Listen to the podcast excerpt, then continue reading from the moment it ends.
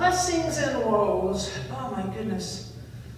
What a bunch of readings with good news and bad news. I'm reminded of Adrian Monk when he says, it's a blessing and a curse. Right? Well, what have we got? We've got Jeremiah. And Jeremiah the prophet pronounces a series of blessings and curses upon the people of Israel. And we have Luke. On a level place, Jesus preaches to his disciples, pronouncing God's blessing and upon some and woes that are to come upon others. Both Jeremiah and Jesus bring both blessings and woes to our attention today. And they echo one another in their teaching. Let's start with Jeremiah. In our culture, where choices are a matter of taste, personal preference, and often of little import, Jeremiah poses a deadly serious choice with all-encompassing consequences. The choice of whom we trust. Oddly, people today still make such choices day after day, but never even realizing the scope of what seem like little decisions over what to buy, watch, say, think, or do. There are 1,000 little ways we are choosing for God, for wisdom, for holiness, or not. The images are profound, echoing the psalm that is also listed for today, the first psalm. Those who trust in mere mortals, those out there, whether they're politicians or bosses or salespeople or lovers, or the more relied upon, but least trustworthy mortals of all, ourselves, are like a desert shrub in a parched place, shriveled, lifeless, gasping for life. But those who trust in the Lord, like a tree planted by the streams, by the water. Thomas Merton says, a tree gives glory to God by being a tree. The source of the glory is hidden. What makes a tree thrive is in the dark, underground, unseen earth, even if you know it's the river that provides the life up and through the dirt to the trunk and the branches and the leaves. Then Jeremiah's warning is stupendous and harrowing. The most cunning heart, it's beyond help. Who can figure it out, he says. What is revealed here to us is how duplicitous, how gullible, how easily duped the human heart is. Jeremiah is speaking to the people of his time, of course, but he speaks also to ours, even to the hearts of the holiest. You talk yourself into consumption, self-doubt, recrimination of others, political ideology. You name it, you talk yourself into it. You'd think our hearts would be wiser, smarter, more potent somehow. God made the heart. But it is malleable. It's easily tugged toward foolishness. We need mercy. We need healing. We need power we don't have of ourselves. We need to trust the power of God, not man. Then we fast forward to Jesus' time. And wow, what a great way to get people's attention, Jesus. The reading from Luke begins by telling us that Jesus has grown in popularity because of his power to heal. It's good to see that Jesus has found a way to heal and work deeds of power so that many follow him. And now, Jesus begins to preach. He comes down to a level place, as if to get down on the people's level. The sermon begins well enough, with a series of blessings upon those whom the world often curses. But then, the sermon goes negative with a series of woes and curses and warnings to those whom the world considers to be most powerful and blessed. I wouldn't want to be checking his approval rating at the end of that sermon. It is interesting to note that this message is specifically given to the disciples. The gathered crowd simply overhear their conversation. While the blessings in this sermon are similar to 4 of the Beatitudes in Matthew 5, we notice that Luke's rendition is briefer, it's shorter, it's edgier, and it has this sharp contrasting of the you who are blessed and the you who are cursed. Luke pairs the blessings with four woes. It's trouble ahead, he says, as if to really drive the point home.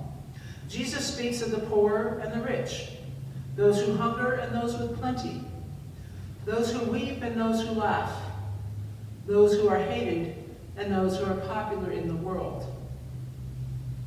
This is a difficult message. In order to fully understand this passage, it will help us to place it in the larger context of Luke's message. In Luke's gospel, we see Jesus' deep concern for the marginalized and the poor. One of the major themes we see throughout Luke's message is that it is no secret that Jesus has come to turn the world upside down. This is clearly seen in the very beginning in Mary's song, the Magnificat. It's recorded in the first chapter. He has pulled the powerful down from their thrones and lifted up the lowly. He has filled the hungry with good things and sent the rich away empty-handed. Mary knew the heart of Jesus even before he was born. And a couple weeks ago, in chapter 4, we see Jesus in the temple quoting from Isaiah. The Spirit of the Lord is upon me because the Lord has anointed me. He has sent me to preach good news to the poor. If we remember these passages, it may help us to understand Jesus' words in our scripture for today. As Jesus preaches his Sermon on the Plain, it becomes clearer that he is really preaching two sermons. Jesus raised his eyes to the disciple and said, "Here comes sermon one." He didn't say that, I said that. He said, "You're blessed when you've lost it all. God's kingdom is there for the finding. Bless you, all you poor. Most of the kingdoms of this world function for the rich, helping the rich get richer and forcing the poor into even greater poverty." Even Jesus observed that, right? Good news, though, in God's realm, those whom the world, through its taxes, legal structures, systems of punishment, racism, prejudices, and put-downs, makes the poor will be made rich in God's realm. Then he says, "You're blessed when you're ravenously hungry, then you're ready for the messianic meal." Oh, how fortunate you are, those of you who are hungry. I know there's not much greater misfortune than hunger, but in God's kingdom that's coming, there will be more than enough for you. There will be more than enough food, more than enough opportunity, a plentiful future rather than a broken tomorrow that the world offers you. Nobody will be forced to go to bed hungry. You, the hungry, are about to be filled because God has a special place in God's realm for those of you whom the world sends away empty. You're blessed when the tears flow freely. Joy comes in the morning. Oh, you lucky ones who are now weeping. Your tears will turn to laughter. Those of you who have received so much bad news will be the recipients of good news. God's realm is coming. And in that realm, those who mourn because of their losses that they have suffered in this world will receive a new world in which laughter will be the order of the day. And then, count yourself blessed every time someone cuts you down or throws you out, every time someone sneers or blackens your name to discredit me. What it means is that the truth is too close for comfort, and that person is uncomfortable. You can be glad when that happens. Skip like a lamb if you like. Remember that? Skip like a lamb? Did you? Okay. For even though they don't like it, I do, and all heaven applauds. And know that you are in good company. My preachers and witnesses have always been treated like this. So, if you've ever been put down, left out, shunned, or disrespected because of Jesus, rejoice. If you've been punished because of your faith in Jesus, you are about to receive your reward. That's the way the world has always treated people who tell the truth, serve the truth, and try to be obedient and faithful to Jesus. Not the posers. The ones who are the real disciples. God loves you as much as God loves all of the great but persecuted prophets of old. So, that's the end of the first sermon. Did you feel Jesus, the preacher, was talking directly to you? I remember learning once in a class about giving sermons that the good sermons make someone feel like you're preaching directly to them. Did you feel that? Did you hear this sermon as good news? Good news for you? Okay. Then there's sermon number 2. This time, the preacher's voice changes from a tone of compassion and reassurance to one that we don't often hear in sermons, at least not around our church. The voice sounds accusatory and judgmental, even harsh. Here we go. But it's trouble ahead if you think you have it made. What you have is all you're going to get. If you're looking at an older translation, it might say, but alas for you who are rich, for you have your comfort. Well, that's bad news for anyone who thinks they have it made. Their day is coming. He says you have the best that this world has to offer. The finest quality of everything your hearts desire. You took great joy in your possessions, feeling that they secured you and your family from misfortune, seeing your possessions as your just deserts for your hard work and prudence. You have already received the best this world has to offer, and now that's over. And he says, there's trouble ahead if you're satisfied with yourself. Yourself will not satisfy you for long. The older language said something like, alas, for you who are now replete, for you will be hungry. So those of you who have really fat, rich corporations, big houses, giant garages, big cars, lots and lots of opportunities to make money off of other people, now is your time to have less. You're about to feel, for the first time in your life, emptiness. Knowing hunger, sensing a void inside of you. Sorry. Then, and it's trouble ahead if you think life is all fun and games. There's suffering to be met, and you're going to meet it. Old style words, alas for those now laughing, for you will mourn and lament. Bad luck for those of you that are jolly, happy, joyful with the way that life has treated you, and you're all content and satisfied. It's a party.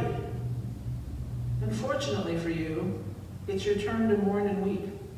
You who have experienced the world as a joyful and pleasant place will now get to see the other side of the story. Terrible. And then the last section.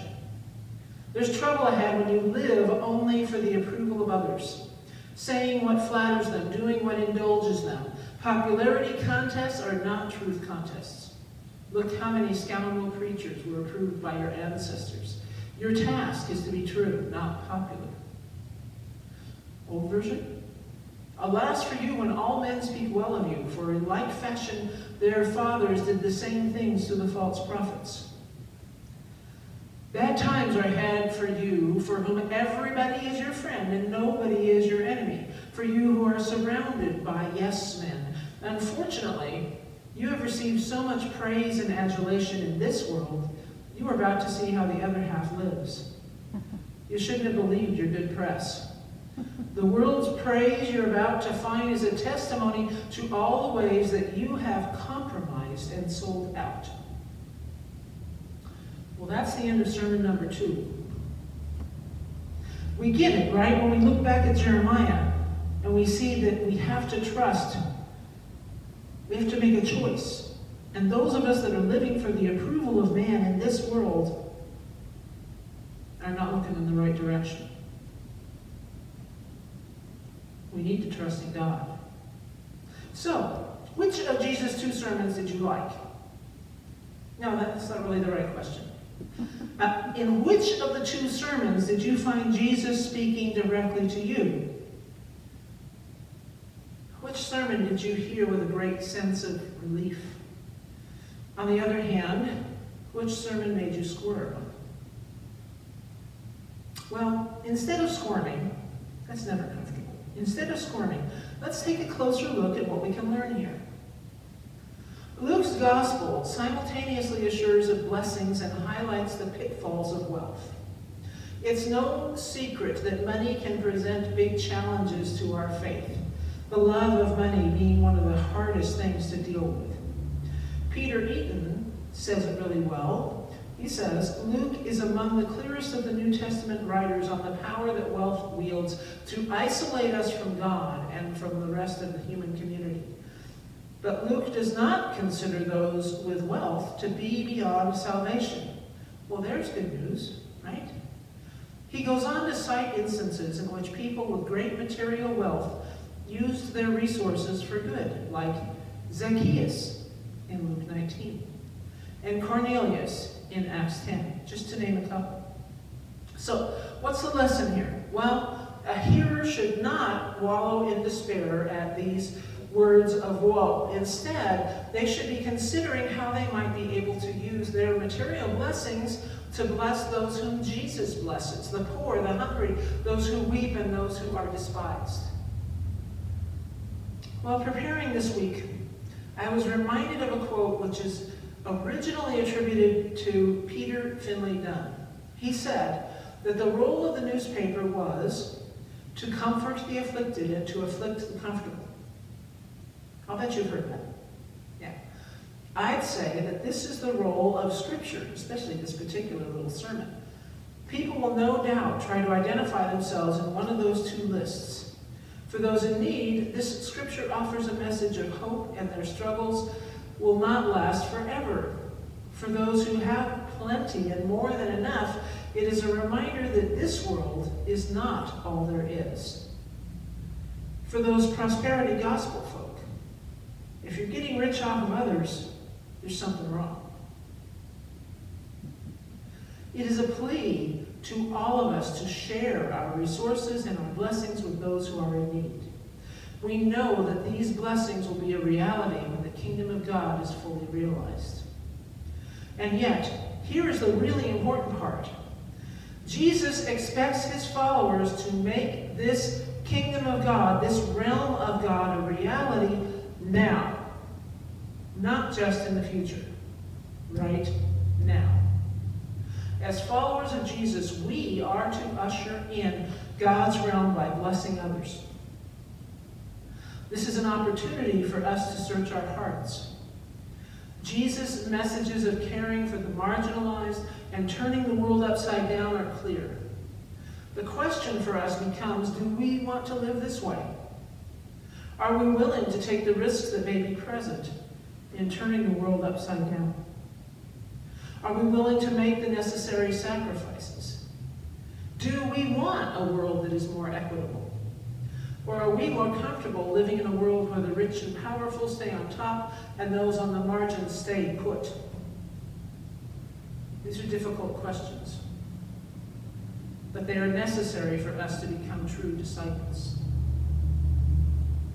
We cannot expect someone to understand the idea of Jesus as living water if they have no access to clean water. We cannot expect people to understand Jesus as the bread of life if their bellies are empty. Who in your community needs to be blessed? Who is poor and hungry among you? Who needs a shoulder on which to cry? Who is being excluded and reviled? Are you willing to stand with them?